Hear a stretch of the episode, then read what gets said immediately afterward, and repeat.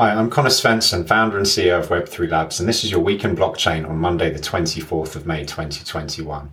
The leaders this week include the huge crypto sell-off that's happened in the last week, Coinbase launching a new in-browser wallet, EY's big commitment to blockchain research, scaling activity picking up on Ethereum Layer 2, Poker and Cardano on the cusp of launching significant new milestones, genuine Andy Warhol NFTs to be issued, and what Rick and Morty have to do with NFTs. Leaders this week We've got to start by talking about the big market sell off that's happened. The cryptocurrency mar- market has shrunk by almost 40%, and there was a number of different items that kind of came together to actually cause this to happen. First of all, Elon Musk raised concerns about uh, Bitcoin's environmental impact. Uh, China renewed its regulatory crackdown on digital assets, which sent loads of crypto tokens tail spinning down. Tether, that we mentioned last week, also released a pie chart breakdown of their reserves since 2014, and what it showed that uh, wasn't very reassuring for its critics. It showed that the bulk of its reserves were in commercial paper and various loans, not the sort of assets that uh, a company providing a, a, stable coin for the dollar should have in place. And um, this, this sort of combination plus you know some some other potential uh, items there cause the crypto markets really to fall into a uh, tailspin. At the time we're doing this recording, uh, the, the, the price of Bitcoin uh, has dropped in the past day to just over $33,538 and Ether 1,922. They're now up trading a little bit from that, but again, these are very different numbers to the highs we saw of over almost 65,000 for Bitcoin and over 4,300 for Ether. During the frenzied activities as well, we saw leading crypto exchanges uh, have outages as well, but including Binance and Coinbase, where they had to re- restrict trading and selling. Uh, interestingly, in the decentralized exchanges, the marketplaces were you know still available but the the transaction fees went very very high during all of the activity. So again it's, it's, it's fascinating to contrast the difference between the two. With centralized they end up having to go down. Decentralized the fees go up massively which can make it inaccessible to a lot of people but it's still possible to to trade on them. During the time just before all of this activity happened we saw ethereum hit a new milestone where the inflows actually outpaced those of bitcoin. The digital asset manager coinshares said that inflows into its ethereum product products vastly outpaced uh, inflows into Bitcoin for the first time ever.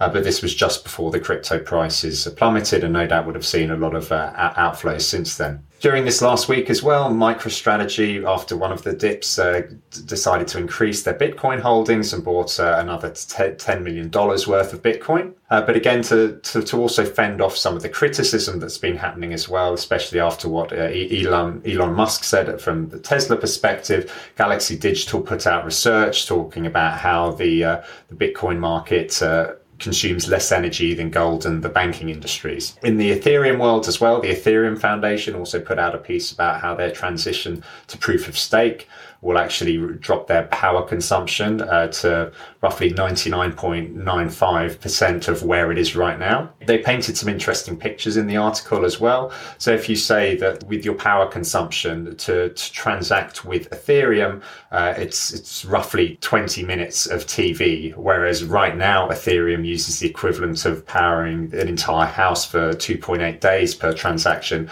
and uh, Bitcoin 38 uh, house days worth of electricity. So there's some good metrics there to show quite how much the transition to proof of stake will save in terms of energy efficiency in the Ethereum network. Coinbase also announced a new browser extension for the Coinbase wallet. This was a very significant piece of news as well because for a lot of DeFi and what's been happening with um, making blockchain more accessible, the default has been for a lot of people to work with MetaMask, which is the browser wallet extension created by ConsenSys. We mentioned previously how their revenue had shot through the roof when they added the ability to swap tokens via decentralized exchanges using the wallet. Uh, exactly where Coinbase where Coinbase are going with this it's no doubt to try and eat into the MetaMask wallet's market share, um, but it, it, shows that uh, they're very serious on making an impact there. But it's you know, it's it's not obviously ideal news for MetaMask, but at the same time for DeFi more generally, it is a good thing because it's going to provide more options uh, for individuals to actually engage with the technology. Because right now, the actual usability is a significant challenge. Ernst and Young, they've committed $100 million to funding blockchain research. Uh, they announced this in the last week. They haven't said exactly over what time frame they plan to do it, but again, it, it shows that they're very committed to the technology.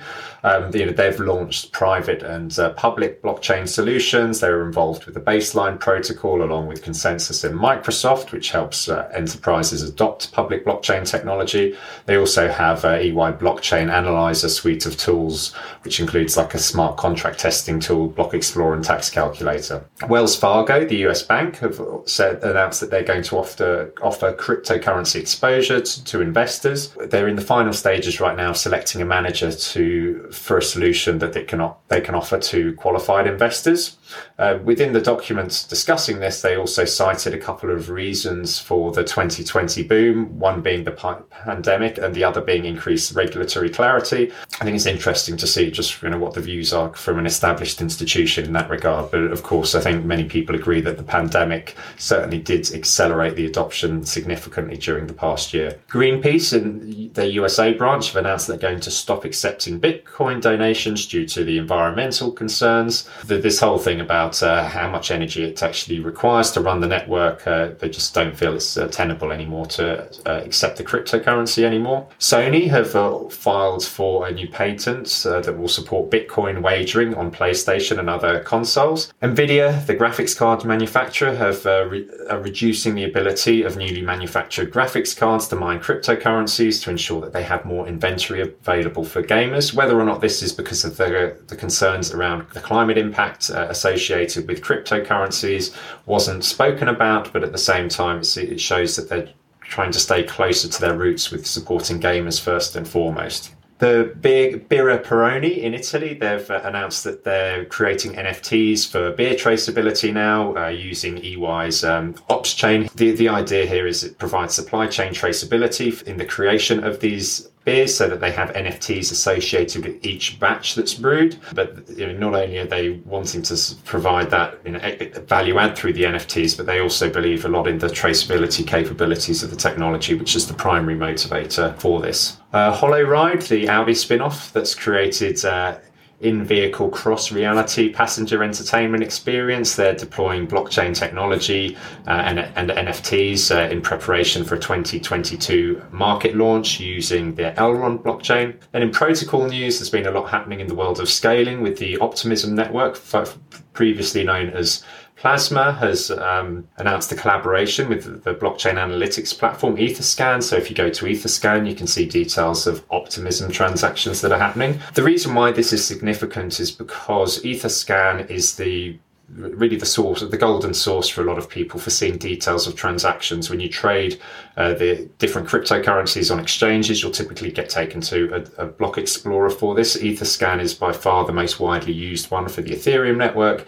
And so supporting Optimism there is going to make it a lot easier for people to validate the activity that's happening on that layer two scaling technology. Whether or not other protocols are going to be supported remains to be seen, but it's certainly uh, you know, advantageous for the Optimism network here. The Cardano code maintainer, IOHK, have uh, announced their new product to actually bring ERC tokens onto their proof of stake blockchain. We, we mentioned about this uh, some time ago, but now they're very close to actually launching their ERC20 converter, which will allow organizations to easily migrate their ERC20 tokens onto the Cardano network. The intent here is, of course, so that uh, people can uh, not be privy to the transaction fees and also the proof of work consensus mechanism that's used on the Ethereum network, which supports the majority of tokens. And so, you know, what Cardano are doing here is really finding a way to uh, provide a, a, layer of uh, interoperability with Ethereum so that people can easily bring their tokens across to their ecosystem. And we're certainly seeing this a lot in you know many different companies because they recognize the traction that the Ethereum network has. So they, they're finding ways to plug into it. So whether it's the transfer of tokens or perhaps the support for the Ethereum virtual machine, these are the sorts of uh, the way in which we're seeing the, the industry going. A company called Revuto has raised 1.7 million in a private round as uh, Cardano's first DApp. They're, they're, a subscription management service for tech savvy individuals. Cardano's main public blockchain, although it's been around for a while, the actual the, the capabilities to develop smart contracts are, haven't been launched yet. So we no doubt start to see a lot more decentralized apps bubbling up to the surface in the uh, over the coming weeks and months. Also, Polkadot, uh, their long-awaited parachains are launching on their Kusama network. The, The Kusama network is more of a research and development uh, network that's supported by Polkadot, where some of the innovations are, released to before they actually make it to the main Polkadot network. Uh, and so, so this support for these parachains is a significant milestone for for Polkadot, and um, is, is, is, something that uh, is, is you know one of the final steps of you know achieving their original vision that they set out with launching the network. Also, the banking app Current has picked Polkadot for its DeFi debut. They they're gearing up for a crypto crossover on Polkadot. What they're planning to do, anyways, is, is integrate Acala, which is a Polkadot based decentralized finance platform, into its core banking platform.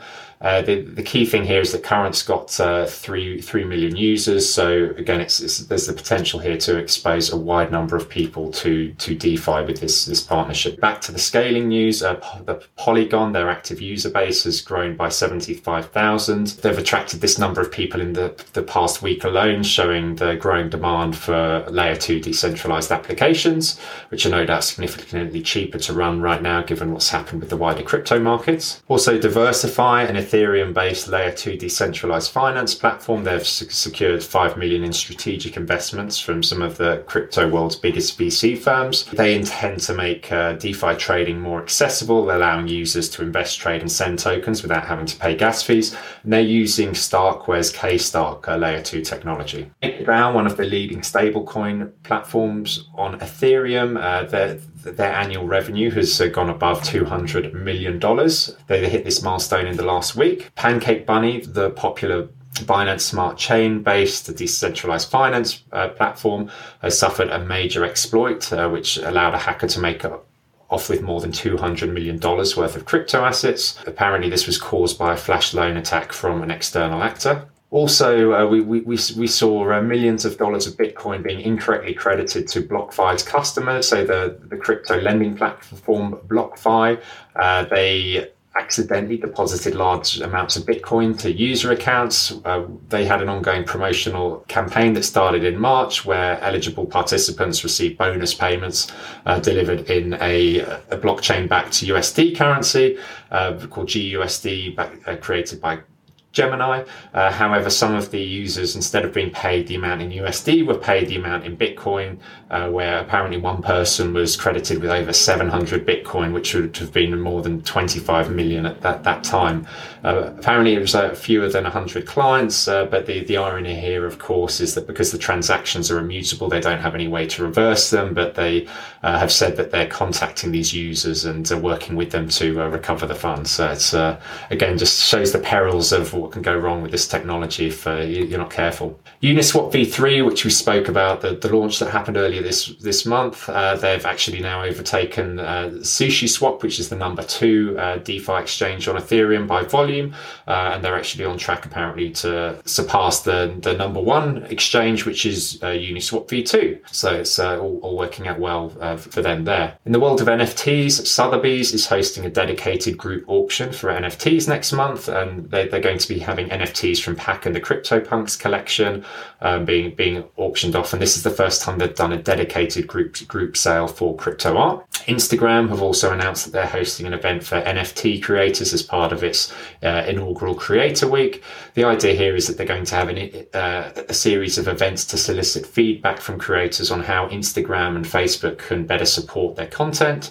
And that's going to be happening in early June. The luxury fashion brand Angelo Galasso is releasing its first collection on of NFTs, which are designed to be sold alongside and reinforce the exclusivity of its handmade items, uh, bridging the physical and digital worlds together. Their Genesis collection is going to be released on the de- decentralized marketplace called OpenSea, where they're going to have a total of 24 NFT items, and each will represent a unique piece of digital art, which will be sold alongside a physical uh, um, item that's been designed by Angelo Galasso for the collection. Christie's, uh, they're going to be auctioning a Andy Warhol work as NFTs. Uh, they've got five digital artworks that were created by uh, Andy Warhol in the mid 1980s, and so you know, it's it's it's amazing to see that uh, they've they've found a way to do this. basically, these pieces of art were recovered in 2014, and they were created on Andy Warhol's uh, Commodore Amiga personal computer, and so the ability to actually take these old pieces of art that, that he created and uh, permanently permanently put them on a blockchain as NFTs is, uh, is, is, fascinating to hear about. Also, we've heard uh, Red Bull's F1 team, they're going to be launching a new NFT option, um, offering using the Tezos blockchain. We've not heard a lot of news from Tezos on their NFT offerings, but this is certainly no doubt a big, a big deal for them there. Uh, and then also the first blockchain based pet app with NFT capabilities is going to be launching on Apple's App Store and Google Play called Portical.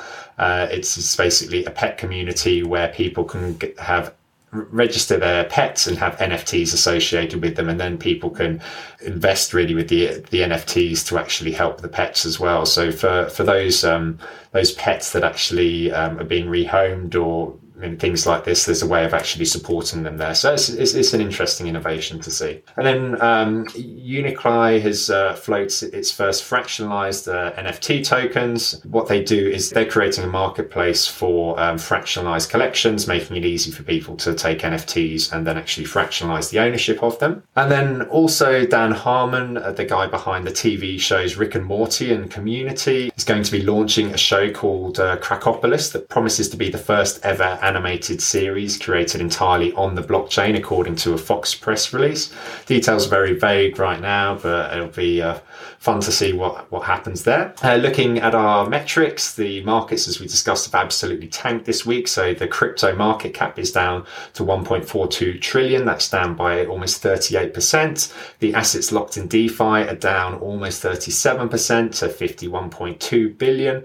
The seven day NFT sales price is down almost 70% to $777 uh, across uh, 18,000 sales. So the actual number of sales are up, but uh, again, it's not, it's not good for the sale price there. That's all we have for this week. If you like what you hear, please subscribe to our podcast and our YouTube channel and and also like and comment the, the, the episodes that we put up. Links to all items uh, discussed are available in our show notes and on our website, weekinblockchain.com. We're also hosting a weekly clubhouse room every Monday at midday Eastern, 5 p.m. UK time if you'd like to discuss any of the items we've covered here. Thanks, and I'll see you next week.